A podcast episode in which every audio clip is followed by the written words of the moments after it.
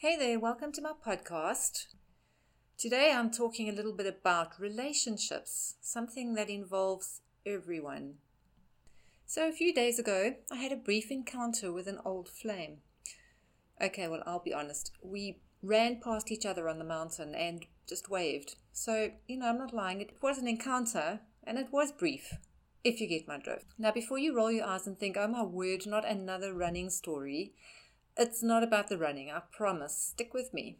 So, back to the story. So, after I'd sprinted past him, actually, I didn't really, after I'd passed him, I got to thinking, how is it that at one time we can be strongly attracted physically and emotionally to somebody, and yet at another time, quite the opposite applies? There's no attraction at all.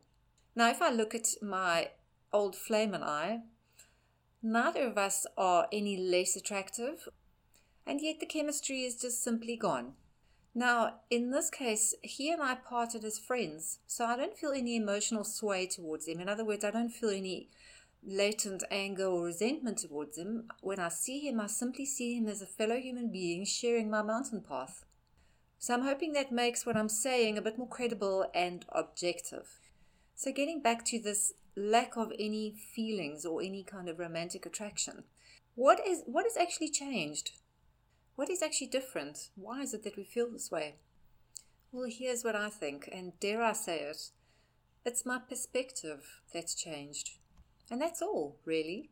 And that's essentially what happens as we muddle through life. We grow, we learn, we expand. And as such, we also shift our perspective in line with that.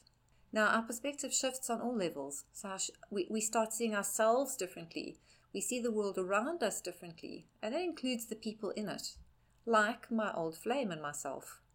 Now, some would say, I suppose, that, you know, where once he and I were energetically aligned, now we simply aren't. And that's true. It's just simply a different way of expressing it. But here's what's really interesting this shift in perspective, which resulted in our the demise of our relationship, is not wrong and no one has failed.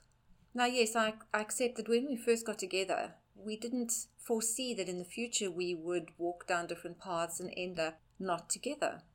We just did. And it was a gradual thing.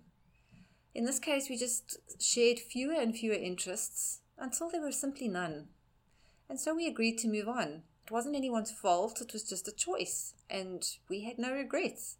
So I guess what I'm trying, the point I'm trying to make is even when things don't end up the way we initially think or hope they would, we should always celebrate the growth we experienced in the journey. And the shift in perspective is all the evidence of that growth that we need.